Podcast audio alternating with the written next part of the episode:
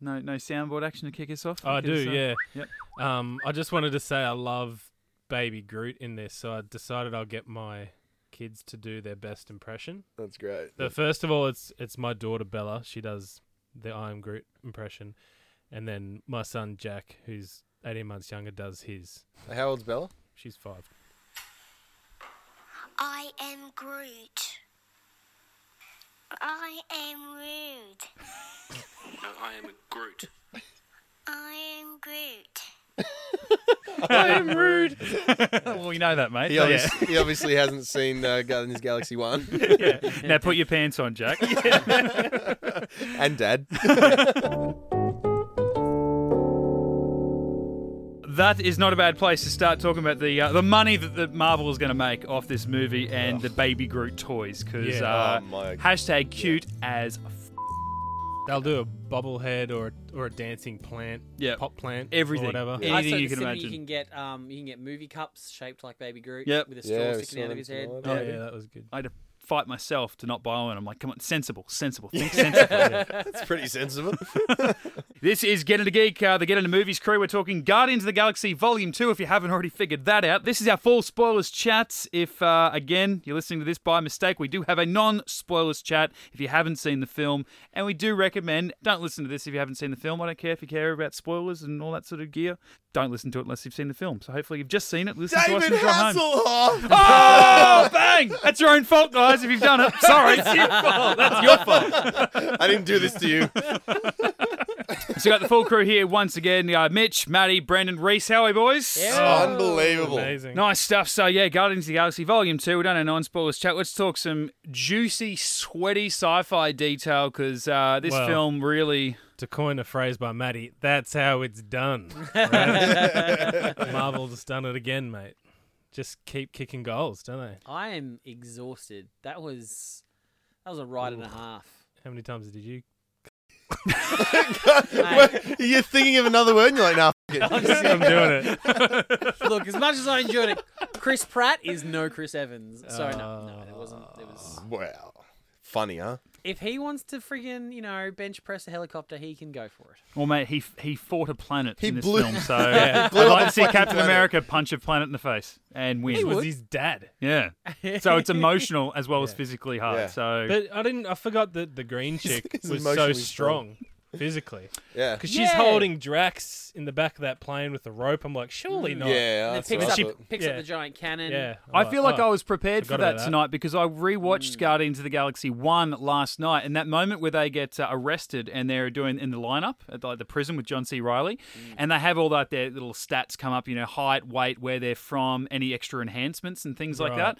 And it did say that with with Gamora that she's uh, that yeah she's enhanced, Yeah. she's got a healing factor and things like that. It's the and same way she was able to survive out in space. When Yes. her and Star Lord in the first film were sort of stuck out in space, and he takes off his mask and gives it to her. Mm. God, I wish they'd call him Star Lord, or is that just his own name that he's given himself, and they just don't Well, bother? Everyone knows, like, everyone Diamond know, the galaxy knows, or the universe knows him as Star Lord. Yeah. But they call him Peter. Like, I just, I'm just Well, like, so- and then they started calling him Quill. I'm like, who's that? Oh yeah, that's Mm. right. Yeah. It's Yeah. Him. Yeah, I think I think the team do it just to piss him off. In the same way that they keep calling Rocket a raccoon, just to piss Yeah, him off. that's that's Yeah. fine. Or what? Uh, Trash, Trash Panda, was Panda. great. Or the triangular faced monkey was pretty freaking good as well. the fox. The Sinead O'Connor bitch. Yeah. Oh yeah, I, could, I really could have done with that Nebula. That whole storyline just. I think you jaded me with that because you mentioned it before, and I'm like, Mm. oh yeah, I guess so. I just Because I don't- thought she died in the first one, but apparently not. no, she kind of takes over one of the Ravager ships. She you know hijacked you it. know took took off. Yeah. But I think it's I think it's more a James Gunn thing. Um, I've read some stuff where he's absolutely enamored with. I don't know whether it's the character of Nebula or the actress who plays her. I don't know, but I feel like he's wedged her into this film. She could have come back in the third one, not a problem. Had Mm. some time off to you know lick her wounds and figure out what she wanted to do, and then come back. I just feel like it was with everybody else we had in this film. She wasn't needed. Mm. Um, and then James Gunn has also said, A, he's never going to put Nova into a Guardians film, which I think is just the worst idea ever. And he even would love to do a Nebula like spin off standalone movie. Yeah, that'll work. And it's like, mate, can you get your Wasn't he in the it. first one? Nova? No, there No, was- it was, the the Nova. It was the Nova. Uh, Ronan was Oh, of the Ronan. Kree, No. and but the Nova, Nova Prime, Nova Corps, and all that sort of Right. stuff. But um, But there is a superhero named Nova, and he's kind of like you know Captain or Ms. Marvel. He's got the flight and energy manipulation, and he's like a human torpedo type thing. He's he's a really really cool character. I really like him. So I'm disappointed that, that James Gunn said he'll never be in, in one of these films. It's certainly not a case of him being too out there to include in one of these films, Oh, as we learned as we learned in this No. film. Like when it starts off and you got the sovereigns, you know, and they're almost like a machine race, like how monotone they seem to speak and think and act and move and all that sort of shit. Mm. And the fact that Genetically perfect. you know, like they did change up from the Oh, comics. Wasn't that good? Ben Browder's cameo. Hey, look. Oh man. Thank you, James Gunn. Thank you. We know, we, we did mention in a non-spoilers chat that this reminded you guys a lot of Farscape. Yeah. So we got that there John as well. Crichton's in it himself. Great to see him. But for those that He have was one of the gold guys. We're all and we are all nerded out. and Went oh, and Oh, you yeah. went, Yeah, who's the- that? The I'm like, why are these guys so excited? He's And, in like, Stargate and he's in Farscape. He's naturally got like a like a Texany sort of accent. Like he do, he can do that with his eyes Oh, yeah. closed. So to him put on this haughty, proper English peacekeeper. accent was Yeah. so- yeah, it was, it was, yeah, it was peacekeeper Crichton. It Well, was for anyone who's missed the cues, in now Get Into Geek chats, we do a side show. It's on its own separate channel called Get Into Gate, and we just talk Stargate one episode per podcast. So Yeah, if you're into. Stargate, and I, I'm going to dare say, if you're into Guardians of the Galaxy Volume 2, it might be worth a look if you've never seen Stargate before. Maybe just check it Mm. out a little bit. So you can find us on Get Into Gate. But yeah, that was a nice little, uh, nice little throwback. He does that a lot, I find, with just even these Guardians movies, James Gunn, that he doesn't just use either unknowns or big movie stars. He will throw in those TV actors and puts them on this big stage, a two hundred million dollar film. And you get Ben Browder, like well, he's a sci-fi legend. He's been. Yeah. so he is no, absolutely. But like shows. the the majority of the movie going audience are going to go and watch this, and they're not going to pick out his cameo Yeah. like we did. They're going to see it like Reese and go, "Who's that Mm. guy?" But we were nerding out. Like he popped up. I don't know what that scene was about. I'm like, oh, Yeah. it's you, it's you, Ben. Hey! Yes, I'm so happy for you, man. He did look fami- he did look familiar to me, even though I didn't know Yeah. who he was. Yeah. He did look familiar, but he It's did John Crichton he from did Farscape. look Yeah. like a an Australian You know, in this Australian moment though, comedic actor.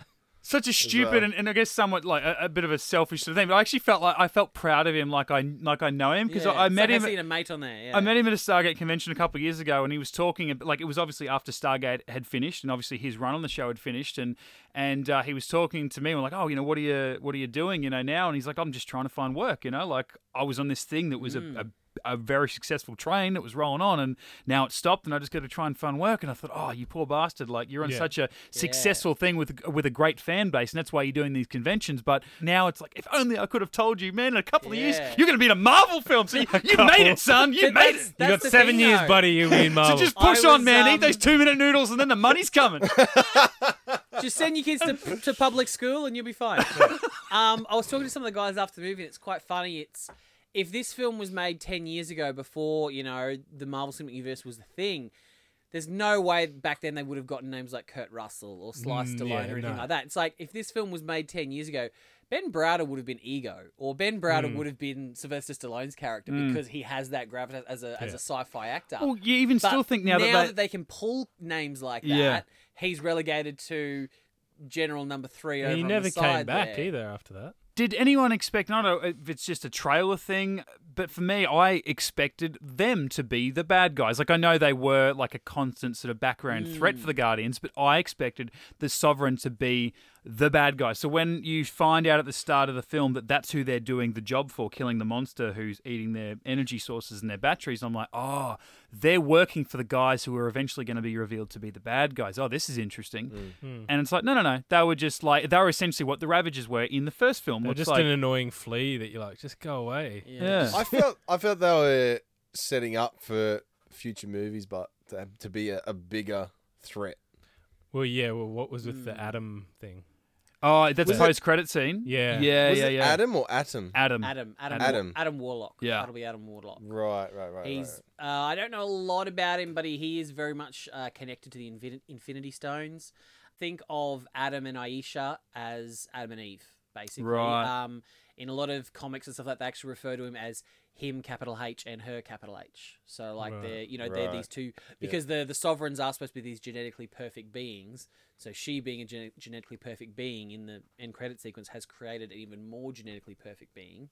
And he's in his cocoon, which is uh, a lot of people were saying at the end of Guardians One. Up until now, a- that's what they thought. Yeah, there was a little cameo with the collector where you could see this cocoon in the background. People thought, oh, that was Adam Warlock because at the very, very end you see the ca- the cocoon sort of open in it, and it's Because it's been destroyed. Yeah, yeah, when the whatever's collector's there joint got been blown hatched. But obviously, that's you know, I mean, back then it could have been the case, and Mm. they've just they've reworked it for this. But yeah, he's kind of this just this perfect being, and he has all these. um, He's kind of Supermanish, you know, in the terms of, of what he can do powers wise. Mm. But he's very much connected to um, the Infinity Stones. And I want to say at, at certain points he's even been a member of the Guardians of the Galaxy. He's one of those ones that can sort of he can go either way. I think he was creative evil, but then turns good, and you know, so he can he can kind of go either way. But I didn't I actually didn't think they'd pull an Adam Warlock because I thought they if they were going to do it, they would have hinted at it a lot earlier. So it was interesting to see that they're actually going to go for Warlock. Well, even just the was it at the end of the film or one of the post credit scenes where you had Sly, Ving Rhames, and uh, Michelle Yeoh, and it and was like a spin-off crew or something. That's the thing, and so Yeah. I, I, I get told after the film that that was the original Guardians of the Galaxy lineup in the comics. So by all means, they're gonna. I mean, they have said a couple of days ago, like they did when the first Guardians of the Galaxy came out, about three or four weeks earlier. They go, "Yep, we've already greenlit Guardians of the Galaxy two. It's going to come out in July 2017," and then they moved it forward.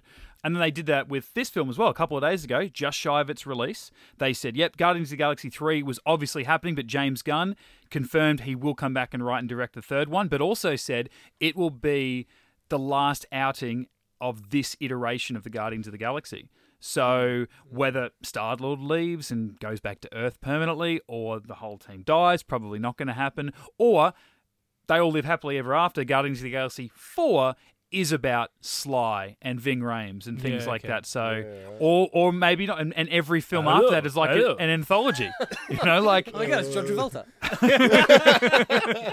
we hosted the screening that we're at tonight, and we, we said at the start of the, of the movie, don't be one of these noobs that leaves a Marvel film before the end of the credits, right? Stick through. Stick through. You idiots always leave and we and make to fun the of you. cinema's credit, they didn't raise the house lights. Yeah. they kept it dark. Yeah, I felt that you def- definitely put the guilt trip on people.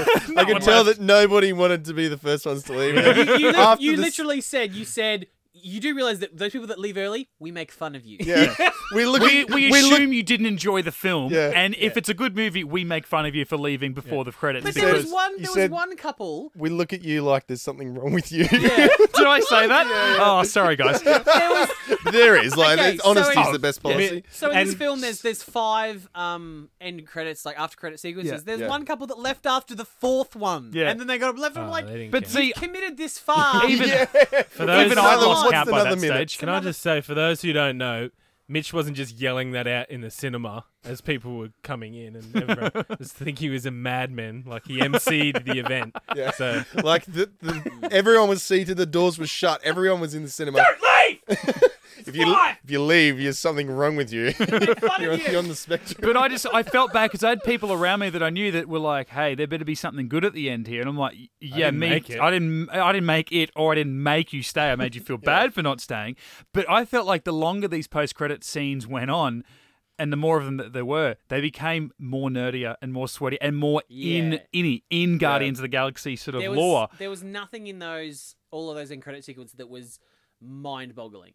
Like compared to some of the other, you know, end credit, there was nothing. that was like, Yeah. holy shit! a there was nothing reveal Like, do you remember when we went and saw the first Avengers and Thanos pops up and Yeah, just turns right. around and smiles, and we're like, "Whoa! like- what does that mean?" I thought it was Goldar from Power Rangers. Everyone goes, "That's Hellboy," and I'm like, "It's the f***ing Hellboy. He's purple. Hellboy's red. Different unit. What the f- are you on?" Don't just go, "Oh, I, I know superhero movies. This must be related." But uh, yeah, they there's just so many teasers in this film that I think they just go, "Hey, let's just let's just get it all out there," because Mm. the the Warlock thing, surely. They're going to pay off on. That was a big sell. Oh, yeah. Sly getting his Guardians of the Galaxy crew together, probably not going to pay off, but it was a little nod to the fans. yeah, I think it or was more an homage it, than anything it could be a one shot. They could bring back the one shots, the Blu-ray, which they haven't done in years, and they used to Oh, be so just much like fun. a straight to DVDs thing. Yeah, like a 10 minute thing, right? Oh, so, okay. and they were as simple as a funny thing happened on the way to Thor's hammer. And it was when Coulson left Tony Stark in Iron Man 2 to go off somewhere, and you found out in, in the post credits that he was going to find the um, the crash site of Mjolnir. And uh, in Thor, that's where you see him first in the film, is when he pops up. And that one shot, he just stops at a servo, buys some donuts. The servo gets robbed. He thwarts the robbery, goes, pays for his fuel, and leaves. Cool little three, four minute scene, right? It's all canon stuff, it's all fun. But then come Iron Man 3, where a lot of fans are upset at the, the reveal of the Mandarin, that Oh, the, you know, a lot. yeah, a lot. And I'm Even one people of them. People that didn't know who he was hated Yeah, him. exactly right. and uh, that they reveal in that film, oh, the Mandarin isn't actually this sort of uh, It's uh, actually Ben uh, Kingsley. Asian bloke, you know, that it's sold to be, or even Middle Eastern guy. It's actually this British actor, and the Guy Pearce is the real Mandarin, overacting at the end. In this one shot, they reveal that no, there is a real Mandarin out there, and he's angry at Ben Kingsley for stealing his name and dishonoring his No. title. That's cool. They could have done that in the movie. They could have done that in the movie. They did this, and it's canon now. They probably will never pay off on it. So it's sort of like, Yeah. why did you do that? To apologize to the fans and tease them with something that you're never going to see the That's end of. That's why. Rogue One exists. Exactly right. Yeah. uh, so in this, year, they could bring back a 10 minute, one shot film of Sly's Ravager Guardians of the Galaxy I crew. feel like he was that would be awesome. pretty underutilized. To for Sly Stallone, you know, Yeah. to be in a film like Really? he had, he, he had Expendables four coming out. No, he's, he said no to that. He's actually he's actually said no to it. I'm done. Yeah. Uh, Good call. Should have like done that act- after one. I was expecting it to be a bigger, a much bigger role. Like, Yeah, it I was, wondering what the point of it was. He kind of had what Up until the one, maybe two scenes, and then one post credit scene. So it was three scenes total. but in saying that, And not a his lot. role was bigger than Glenn Close in the first Guardians of the Galaxy. You said that Michael Rosenbaum, who plays Lex Luthor in Smallville, Yeah. was in it. I didn't pick him. Though. Yep. It was I- I- rumored, but did he actually get? no. I want to say that he was like the ice guy Right. that was Sly's, and it was Oh. wasn't until the last scene where they're at the they were at their funeral, and he says something to Sly. I Sly. wonder why he was getting a bit of. But I remember reading, I, I sort of skipped over the article, a lot of it, because I didn't want to spoil anything for myself. But Mm. I'm pretty sure James Gunn said that he, he does play a significant character, but he also said the same thing about Sly. So while we're saying they didn't have a lot of screen time, maybe that's because they are setting them up for future stories and cool. stuff like that, which would be cool, yeah. Like I'm a massive Sly fan, but was it just me or was it hard to understand what he was talking about, especially in that first scene? Yeah. When he's yelling too. Yeah. It's get- Oh, yeah, it's, You broke the code! yeah. So, I think what? he said. Yeah, and because think- we had no context either. If we if we went into that scene with a little more context, Yeah. Was that mentioned before? No. I can't no, remember. not at all. No, Yeah. and it wasn't even completely like you saw Yondu at the end of the first one realize that he was in all this trouble or something Yeah. with these Yeah. people. He's just a dick. Yeah. You I know, like I liked the the relationship between the the, the raccoon and Rocket. I mean, mm. and uh, and him because like See, that was odd for me. it's always an undertone that you know people like that have those kind yeah. of It was. It, anxieties. it felt a little bit forced for me, and I guess those two seemed like a like an odd pairing. Like there's Hmm. obviously you know you can have an odd couple pairing which works, but I felt they were a little bit too similar to be sort of an odd couple pairing. yeah, which is kind of like a Drax and a Um, Rocket, right? That's Mm. what I. Yeah, I felt like you know there is a moment where where Yondu just kind of gives this speech at Rocket, saying he knows who he is and what he's about, in a real emotional Mm. sort of speech. And it's like, mate, you you've known him for like a minute. Like you you had next to no communication with him in the first film, Yeah, so you've really only been with, around him in this film. Like, how do you? I feel like that that speech would have had more emotional resonance had it come from a Gamora or a Drax, Yeah. or you know I something d- like the that. I only reason it, for me, it, it, it was to um, set up his position as like a father figure. Yeah, Like I know what you're going through. You know, we've been both been Yeah, through. yeah, I, hard ha- I had a hard time leading up until the point where Yondu, you know, realizes he's going to make a sacrifice play, Mm. and Rocket hands him, you know, the jetpack and the spacesuit, and says, "I've only got one of each." Yeah. Up until that point, I was like, "What are they doing? This is weird. This is this weird forced, yeah, you know, buddy cop thing they're trying to do with these two. I don't, I don't get it." And then Yondu does make the sacrifice play, and then it all falls into place yeah. from that point. From there, I was like, oh, okay, now I get it. And I felt something because I up until that point, I didn't care about Yondu. Like he'd been a dick in the first Mm. movie. He was still a dick. He didn't really have any redeeming. retreat qualities. redeeming qualities. Yeah. Yeah. And so it's like until he actually made that sacrifice play, then I was able to kind of feel it and and feel the emotion of it. And it was, oh, Zack Snyder, it was so good to see a really good funeral scene. oh, thank. There's a lot of feels in this. Fireworks. There's a lot, First a lot, fireworks a lot up a more little bit. feels. I got, a Yeah. little, I got a little watery eyed. Especially when he's he's I did too when he's when he's right hand man I forget his name the, the skinny fella Yeah. was Yeah. just so excited like yes Um, he gets the That's funeral, Sean but he's Gunn, just- Director's actually. brother, man. Sean Director's Gunn. brother. He does Gil- all. Gilmore Girls. he Is was really? great Uh, He does all the um, motion capture for Rocket. Yeah. Oh, Oh, really? true. Yeah, before and then Bradley Cooper just comes in and makes millions of dollars doing the voiceover for Yeah, three nice. hours. That's awesome but yeah I, I enjoy especially his um pre-credit scene where he's got the The fin. mohawk fin Yeah. and he's playing with that He's arrow trying to get to get to work the through arrow. But yeah, I liked Oh, him, man. I think he was a great addition to it. I, I really, Mm. yeah, I felt comfortable with him. Yeah, it's one of those things. I'm what, what I'm going to enjoy the most. I think going back to rewatch this is the Yondu plotline of it Yeah. to, to Mm. follow that through because I was really not. Didn't expect anything. Yeah, from it, it, it. I wanted. I knew Yondu was going to join the Guardians, and I wanted to see certain things, and and I didn't get them, so I was a little bit detached from that. Not as much as I was with Nebula, but I was a little bit detached. So. Yeah, it wasn't until he made that sacrifice play, and I was like, "Oh, I'm wow!" kind of they did it surprised really because well. you are the token feminist in the group. I thought their the sisters thing was kind of cool. How they kind of made up at the end. yeah. They, all she did was just talk about her emotions for like ten seconds. Like, okay, we're friends again. Yeah, Yeah, I that Your mum's name's Martha. I- I'm with. I know, there was a lot of that. You But I'm- killed my mom was in this movie Yeah. again. Yeah. Oh god. but I'm with Brennan on this a little bit too because I think in the first film, especially, just the setup for their relationship was. Ronan sent uh, Nebula in to do this job at the start of the film, which then Gamora comes and goes, No, no, no, I know the planet. I'll be able to get it done. Earlier, next scene, Thanos refers to Gamora as being his favorite daughter. Nebula's pissed off again. And then it's just like, well, she just she's just an angry bitch, basically. But that's sort of it through the first film. So I didn't mind the, even though it was a very quick turnaround, maybe at my name, you know, your mum's name's Martha thing at the end. I actually didn't mind that. She was like, look, I'm just pissed because you know what? I got tortured and you didn't seem to care. And I just wanted Yeah. a sister. And she's like, oh, hang I on, just what? wanted you to take one for the team for once. yeah, and then I um I think the Yondu thing paid off for me too. Just thinking back to that first film because really you got you got no answer from Yondu throughout the first film as to why he didn't deliver Peter to his father. You find out at Yeah. the end. He yells at, at Peter at one stage, going, "You really think you being a young, skinny little thief is the only reason I kept you?" Yeah. And then you get that, okay, the reveal too that he found out that Ego was killing all of his other children. Mm. But then it goes further to suggest that Yondu actually kind of liked Peter and mm. saw him as the son that he never had, sort of thing, and did like keeping him around because he just did like the kid. But that really only came at the end, but still, I kind of liked that payoff. It seemed to mm. fit everything that came before it.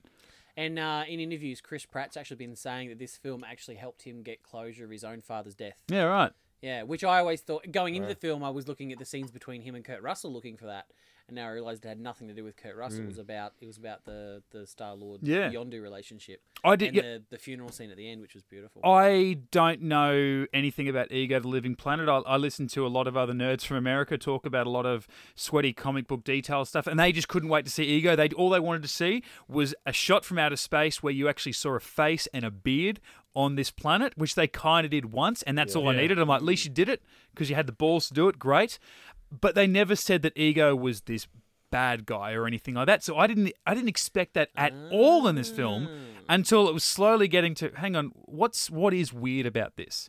And I mentioned in, in the non spoilers chat that for me it wasn't until about an hour twenty in, and now that we are talking spoilers, it was probably the second mention where some character, I'm not sure which one, said something's weird here. What's going on? I'm like, oh shit. Is Really? Kurt Russell going to have something? when, I, when they announced Kurt Russell, I just went, "Oh, who's this?" and Googled his character, and I'm like, "Oh, okay." well, that's, I didn't. I didn't. this massive MacGuffin villain. Yeah, but that's the thing. I didn't. I didn't Google it. I just Yeah, heard okay. ego, and it was just the the people that I have heard of, both in person and uh, and other you know uh, geeks overseas, Yeah. talking about it online. It's just holy shit. They're doing ego, the living planet. Who would have thought one that we're getting a second Guardians of the Galaxy movie. Not even well, it's the tenth year of the MCU, but we're actually going to have a character that's a planet who fathered a human character. Like it's so ridiculous, it's so out there that I I'm like that's all I needed. But I honestly didn't I didn't uh, look into it any further. I further thought he was going to be more of a puppet master. I thought he was going to be like he was going to be manipulating the sovereign people yeah.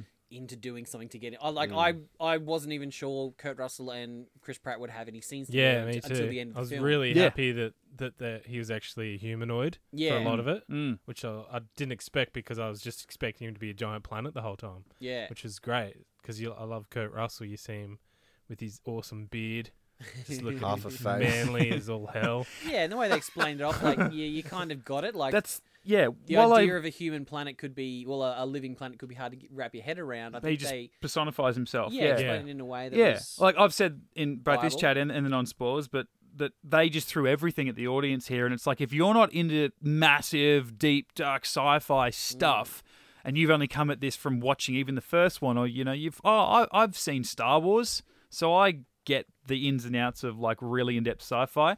They don't care about this in this film. They're just throwing everything at you with like weird, side weird note, shit. Side note: There was some people behind us in the cinema, and it was after the Thor Ragnarok trailer early on, and this girl made some reference about um, Natalie Portman, and then said Natalie Portman's not in Star Wars. And the, the entire road base almost kicked her out. Like, Are you joking me right now? you know what? We're not here to defend the prequels, but that's ridiculous. What Yeah. you just said. Get get out.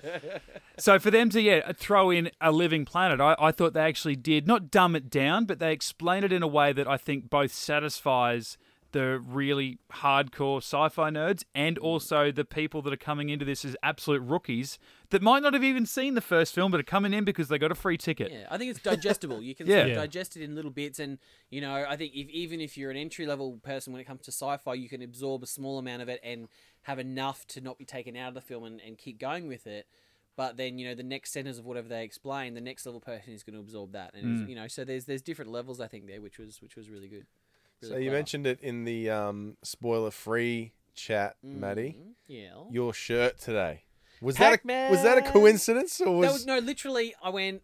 I need something '80s. So I've, my shirt is basically Pac-Man and the Pac-Man Ghost reenacting the scene from Ghost with the with the clay. yeah Um, and I thought, well, such a it's such a nerdy shirt. I love it. I Like know how good is it? so many levels. And it's, I feel like this is a Peter Quill. This, this is a shirt Peter Quill could wear, even though Ghost is from 1990, so he wouldn't be aware of it. But that's okay. He's all about he's all about Pac-Man. And there was like three Pac-Man references in this movie. And I was just like, yes. At one point, he turns Turns into That Pac-Man. was so great.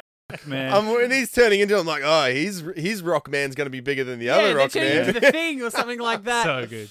I Now- applauded at that moment. Yeah. I'm just That like, was, no, yeah. guys, well done. yeah. I just, I just like the how do you how do you add Pac-Man to a bit of a sci-fi movie and out of space? You know, yeah. and Okay, while was guys, a Makes guys, guys. so many weird Guys, things. guys, guys. And, and I while was a really comedic film, that was quite like one of the rare dramatic only moments of the film Yeah. where him and his dad having this big brutal fight. One of them's going to die. The whole planet's going to get destroyed. All his friends are going to perish.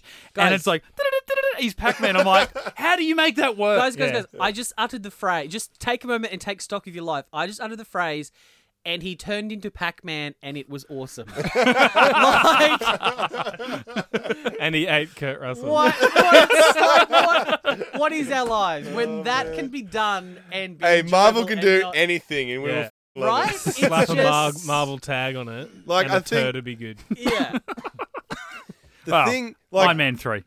Notwithstanding. Yeah, that was two turds. Hulk films. still better than Batman vs Superman.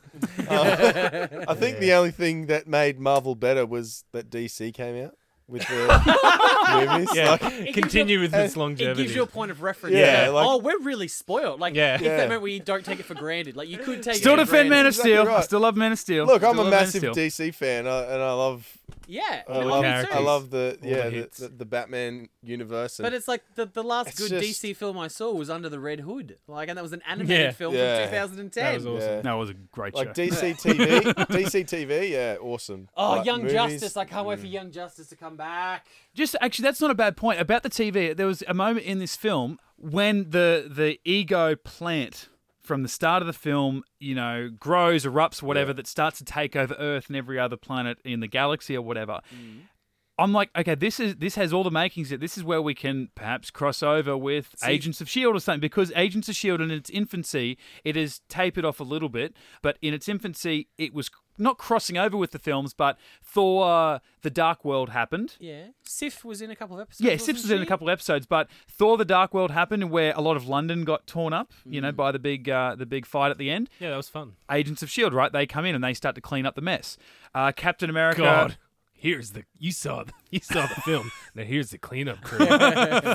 In fairness, that was the first like two minutes of the Boring. episode, but it was that was their crossover, and then Isn't really, there a new TV show coming out about just Mop and Yeah, the- bucket, man. yeah The law firm something like that that? deals with um, the aftermath of the Avengers. oh no, that's Yeah. no, there's a uh, That's Daredevil. You protect the city. Don't come on my block. Unpowered or no, no, that's a DC show. Oh, okay. Yeah, um, there, Skip. there is a there is a Marvel one. co- there is a Marvel one coming out though. Um, that's, Yeah. that's on the same sort of stuff. Yeah, like the cleanup crew. But um, Yeah, nice. Agents of Shield really come into its own off the back of Winter Soldier, where Hydra were revealed to still be a thing, and that's where Agents of Shield sort of found what it could be. And then it also had crossovers very, very slightly with. Age of Ultron, like you know, Nick Fury shows up at the end of Age of Ultron with a friggin' helicarrier. It's like, where'd you pull that from? Considering Shield is no more. Yeah. In in the show, you find out that kept one. Agent Coulson found that in like a Hydra base. They've been keeping it somewhere. He finds it. He rings up Fury. He gives it to him. It's again, it's only for the TV watchers. You mm. can watch the movies without that stuff. But they've they didn't even really do much of a crossover with with uh, with Civil War, which you would think they would, considering the um, what do you call it, the Sokovia Accords and all that sort of stuff. They did stuff on the Accords, but they didn't really talk about the fact that there was this you know big epic battle between these two characters as unpublicized as it may have been. But the fact that there is this giant like goo taking over this midwestern town in Missouri or whatever. Yeah. I don't know if it's in the Midwest. I don't know America, but Missouri in Big town. Country. Sure. like, surely that's not going to get addressed in, you know, maybe the other films or anything, but I would like to think that maybe the Agents of S.H.I.E.L.D. would go, hey, what about that mess that happened on the news? Just, just throw to it a nice little throwaway Easter egg for the fans because otherwise they're not going to cross over with Guardians yeah. of the Galaxy. They're not going to go to Nebula's home world or some That's shit. well, we went to Earth. I was expecting a cameo. I was expecting. Obviously, it couldn't be sort of Cap or, or Falcon like Falcon did in, in Ant Man or anything Hmm. like that because at, as far as we know, they're in Because prison. no at one the likes moment. Falcon. that was a real favor deal. That one. So who else can we get? Uh, Falcon's available. And I And guess I love Falcon. Don't get me I wrong, guess but technically that the the hardest part this is going to do in, in the same way Doctor Strange did it with its weird timeline is that happened in the big bubble glowy Hmm. thing happening in Missouri. That happened in 2014. Oh no, you're right. Sorry, Mm. no, you're absolutely correct. Yeah, because so, yeah, this takes place a couple of months after the first film. You're right.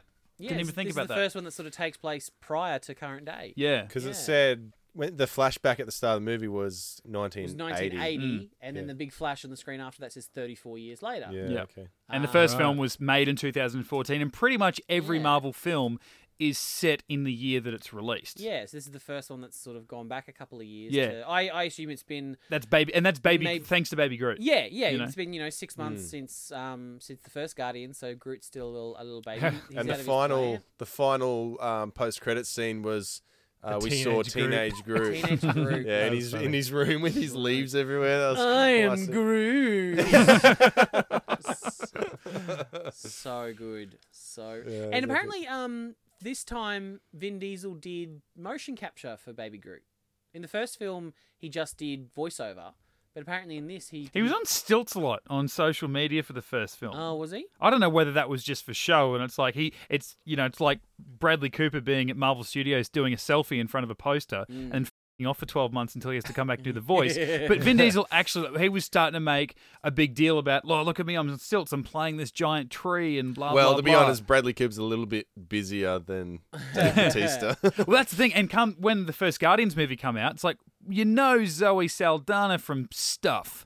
She you know, that blue chicken. she was the blue that chick in green Avatar, chick. but you might not know that, right? She's in Star Trek, but she's one of a lot of characters.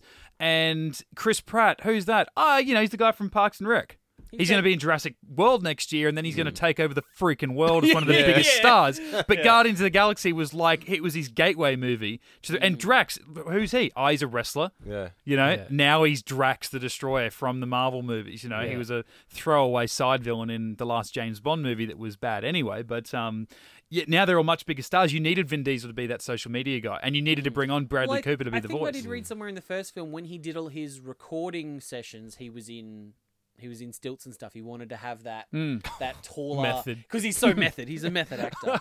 Um, Classic. But yeah, apparently I don't he mind- did- He is classically trained, believe Yeah. it or not. really. Vin Diesel, yeah. Jesus. And his first like really big film was Saving Private Ryan. Like he was, you Yeah. know, Was he that, Steven he? Spielberg Yeah. saw the saw the talent there, man. Was Pi- I okay, thought Pitch Black was before that. no, that was ninety nine or two thousand, and uh, Private Ryan I think was ninety eight.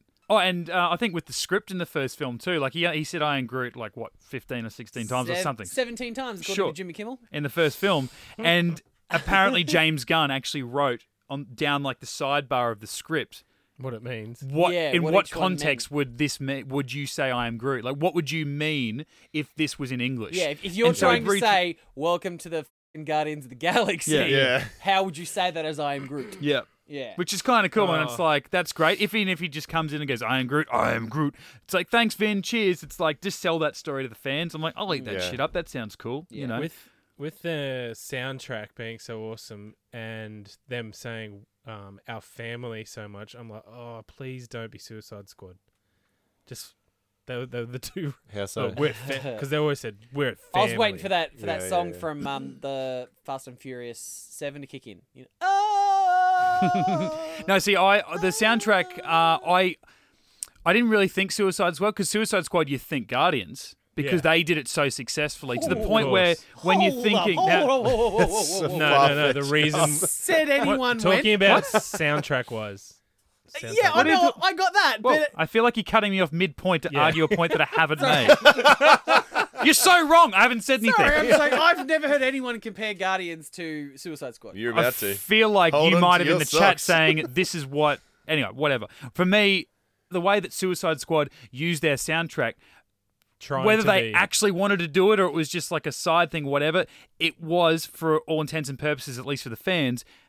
That's what Guardians of the Galaxy did so well. Suicide Squad wanted to do, but it's like they had song over top of other They just song. put an it was a, iPod on repeat Yeah, it was a just plugged it poorly edited film anyway, but the song seemed to lead into another song. It was like, give us a break. At least with Guardians, even Guardians 2, which had more music in it, there were breaks between songs. Yeah. They they involved the songs in the movie, whereas Yes. Suicide Yeah. Squad, Straight it was up. just like, hey, let's put a mad soundtrack so people will love the music, but we don't really have anywhere we're going to put it in. We'll just put it in Yeah. wherever we can. It'll be a it'll be a needle drop over the top, but Yeah. having nothing to do with the actual Yeah. storyline. That's what I loved about the the opening scene where it's we're in 1980 and Brandy's playing.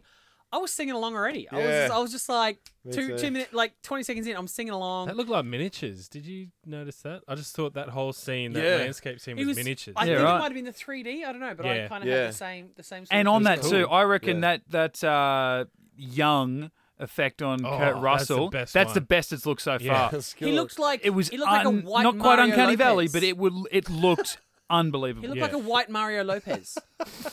Yes, yeah, I- dimples that's for what I days. saw. That's what I fir- saw, At first, I'm like, oh, who's that chick driving? I'm like, they need some luscious hair. I was wondering if the only reason they showed Earth was for product placement because there was a few in there. There's I not much you can do otherwise, Yeah. is there? it was just kind of shots of people running the MacGuffin. I'm like, oh, because they did so well to avoid the MacGuffin. Because obviously Mm. they're trying to avoid that. All right, there's a big beam in the sky, the or sky there's a big cloud, or I'm like, can you just tone that Yeah, down the, a bit? The infinite, you know, disposable warrior horde. Yeah. you Mm. know, the, Who Which die was- when which the is- boss dies? Which was actually worse in this film. Like at least in the first one, the entire Nova Corps got decimated when they made that sort of you know joint shield of all their ships around Ronan's uh, Ronan's craft, and they all got obliterated. In this, you had the Sovereign ships all going after the uh, the Milano. And they're shooting, and he's like, "I want to kill people." Blah blah blah. He's like, "Oh, you're not actually killing anyone. They're all robots." So it's like, feel free, parents, to bring your children to this because they're Yeah. only killing pilotless ships. It's okay. All this With death is not real. Pew, pew, Oh, I pew. love that. Yeah. The fact that 80s video, it's like there's such Yeah. futuristic perfection Like- aliens. When- yeah, when they got shot, it's just like, Ah, Boink, Ah, damn boink, it. boink, boink, like they just game over. You Game just needed a game over. Yeah. On the screen. Like, ah, damn it.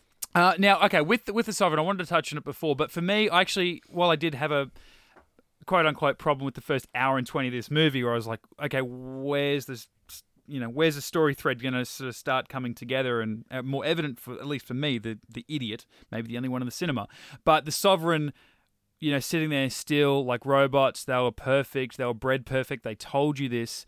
For me, then, when they actually started to be dicks, like flying Yeah. the ship and saying, "Ah, you suck, Jensen!" Kind Kinda ruined it, Yeah, yeah. that, I'm like, hang on, Yeah. that would would that be what your like futuristic sort of next level of evolution Yeah. creatures would act She's like? laughing And- at the his nickname, whatever it was. yeah, so I'm like, yeah, there's a few weird. that for me is there. like okay I the- get Guardians you're, you're, you're sort of like yeah. Yeah. you're soaking in like oh we were so cool in the first movie let's be cooler in the second one let's be funnier We're like I'm like not everybody has to be funny like that Yeah. race didn't need to be funny they needed to be made Yeah. fun of if that was but they didn't need to be in on the joke If that was Nova Corps, you'd buy it, not a problem. yeah, but because see, they even set John C. them up Reilly was a as- bit off for me how different he was to the rest of the Nova Corps in uh, in the first film. Mm. But I'm like, it's John C. Reilly. I don't care because he's I, I like John But C. Reilly. that guy that was like, "What a bunch of a holes." Yeah, like- you know, so it kind of Yeah, it sort of kind of worked. But I, I, reckon feel it would have been better if he had have said what was his name, Taserface. If he had have said Taserface, and she just stared at him blankly Mm. yeah, for an extended like period. I feel like Yeah, the joke that would have been if he God. was because he was getting made fun of for being called Taserface.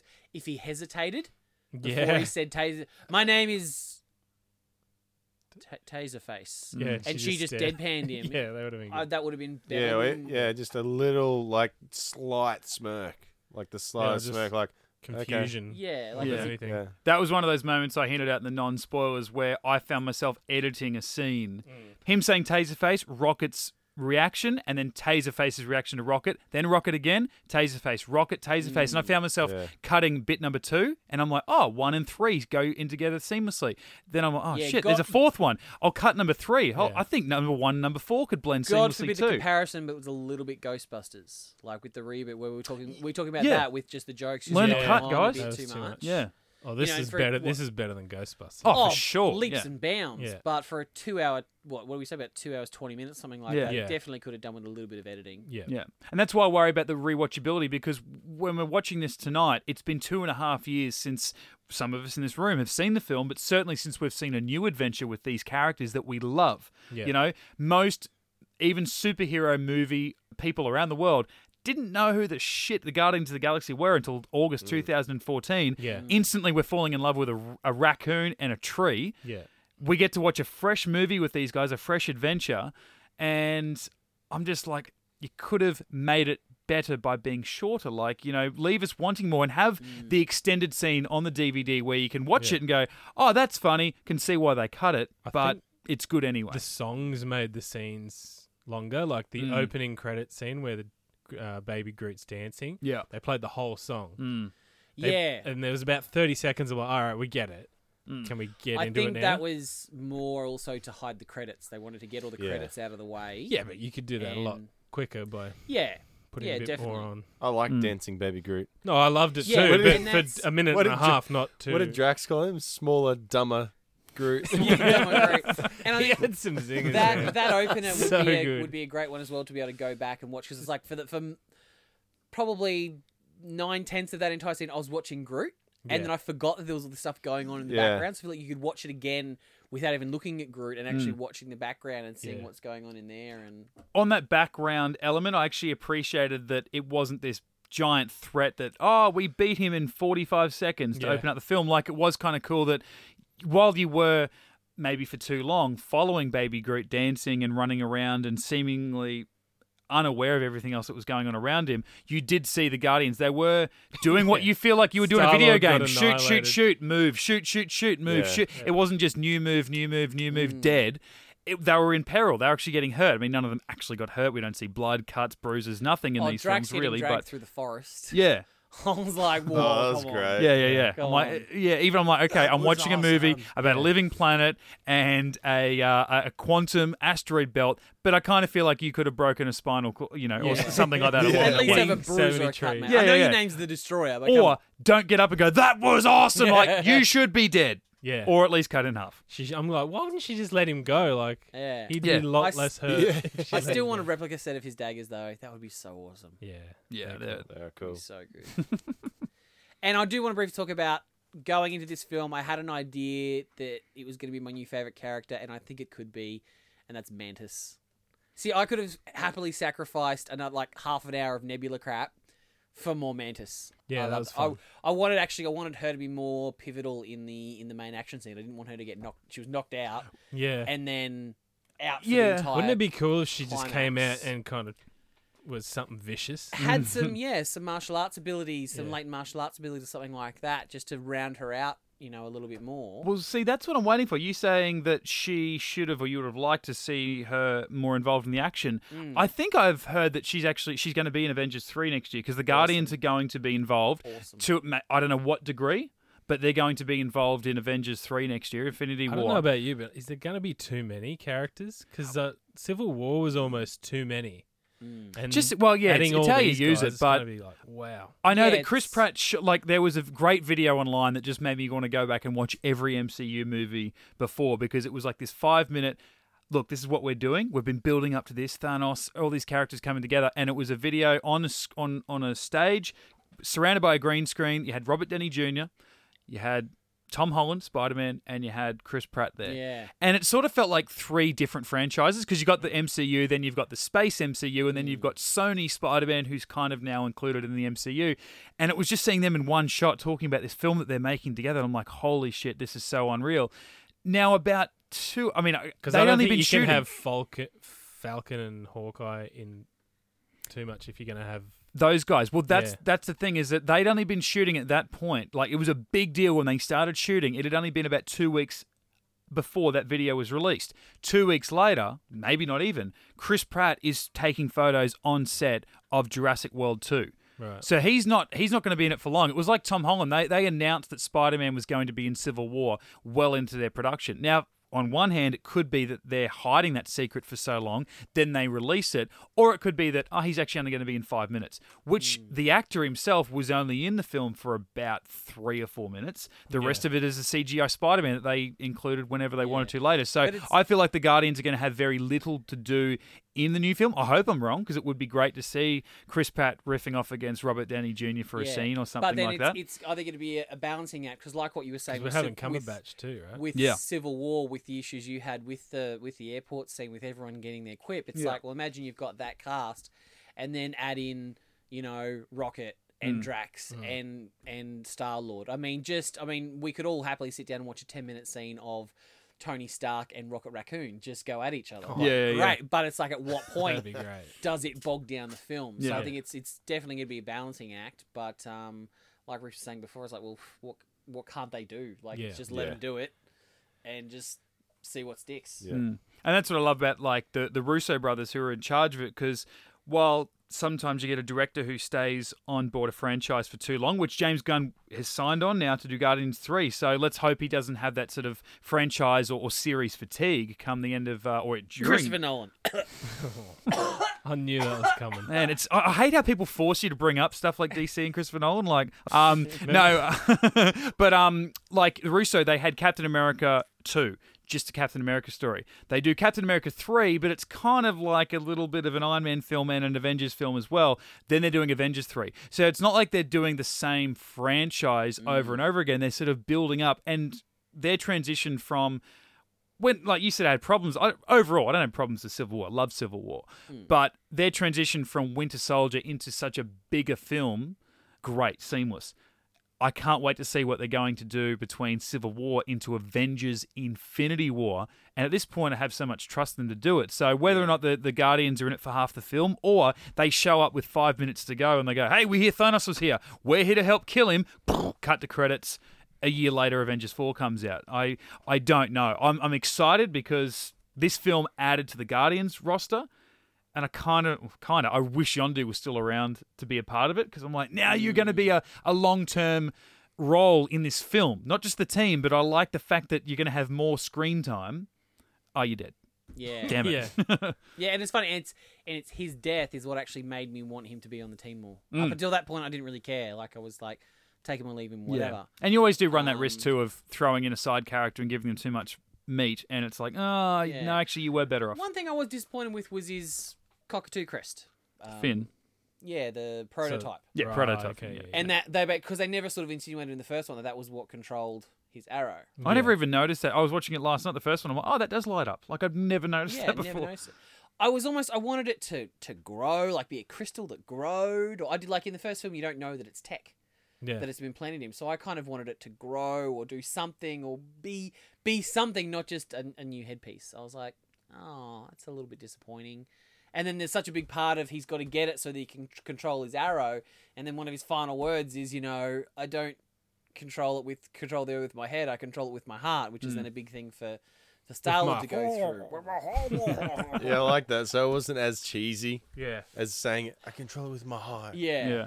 Like that moment where everyone was laughing and I kind of didn't at, at first, but then I came to when um, when Peter created that energy ball Yeah. and he starts throwing a ball with went his old man. slow-mo. Yeah. Yeah. and then and, then And she Kurt Russell, that, yeah. the look of he just you know exuberance on his face is like, Elation. I'm doing it. And I think for me I'm too, that was, ball. that was helped by watching it with the crowd laughing, watching it for the first time. I'm like, if I would have watched this by myself for the first time with an empty cinema, I'm like, I would have been like, oh, what are you doing? But I think the audience sort of go, no, no, no, get in the mood, you know, like Yeah, because, because again at that point I didn't know where the movie was going, so I It was was like, Kurt Russell's face for me in slow mo. He's like Yeah. nodding, going, this, this is happening. Like, yeah, 'cause- and it's, they walk the line really well because Groot as a uh, not Groot, uh, Rocket as a character is kind of he has these forceful, awkward lines that almost sound like he's overacting, but it's it's it's Rocket putting that emphasis on. Yeah. So, and that could quite easily be taken the wrong way, and people Plus just go, it's "Oh, he's just a bad actor." Cooper just sitting in a booth by himself, not knowing how Yeah. to deliver it. what would a raccoon say in this situation? Here's a whole page on it.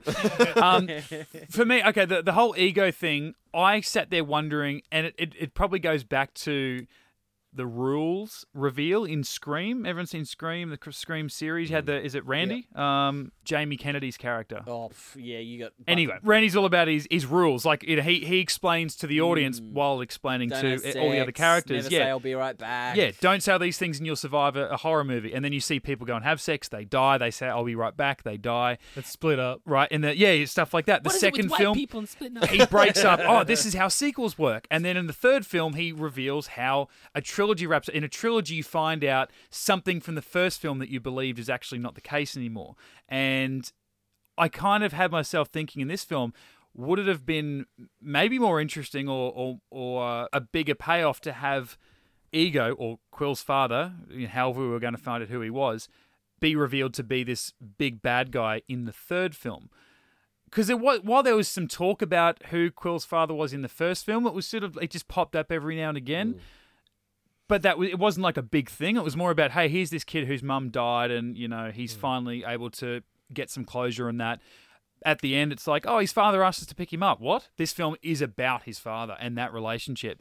And then when it's revealed, you know, at the end of the second act, that his his father is going to destroy all life in the galaxy so that he can basically rebuild it in, you know, his own likeness or image or whatever.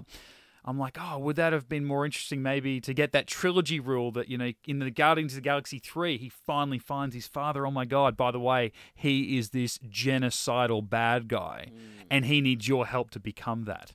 Um, He was like he was like the ultimate collector. He's like the ultimate because it was really cool. One of the visual sort of aids that they had while watching the film was you see all these planets being overtaken by the goo or whatever, and then they kind of started almost looking like molecules, all Yeah. sort of coming together. Like it's the universe would then just be his body. You know, this one planet was his brain, and then suddenly, as he expanded Yeah, across the universe, he would be like a Galactus type thing, where he's just, it's just the entire universe is is his body yeah. as as each planet sort of becomes a molecule, which was a really kind of with my head a bit and was really cool. I was like, whoa. So I throw to you guys, knowing that Thanos is going to be the bad guy in Avengers.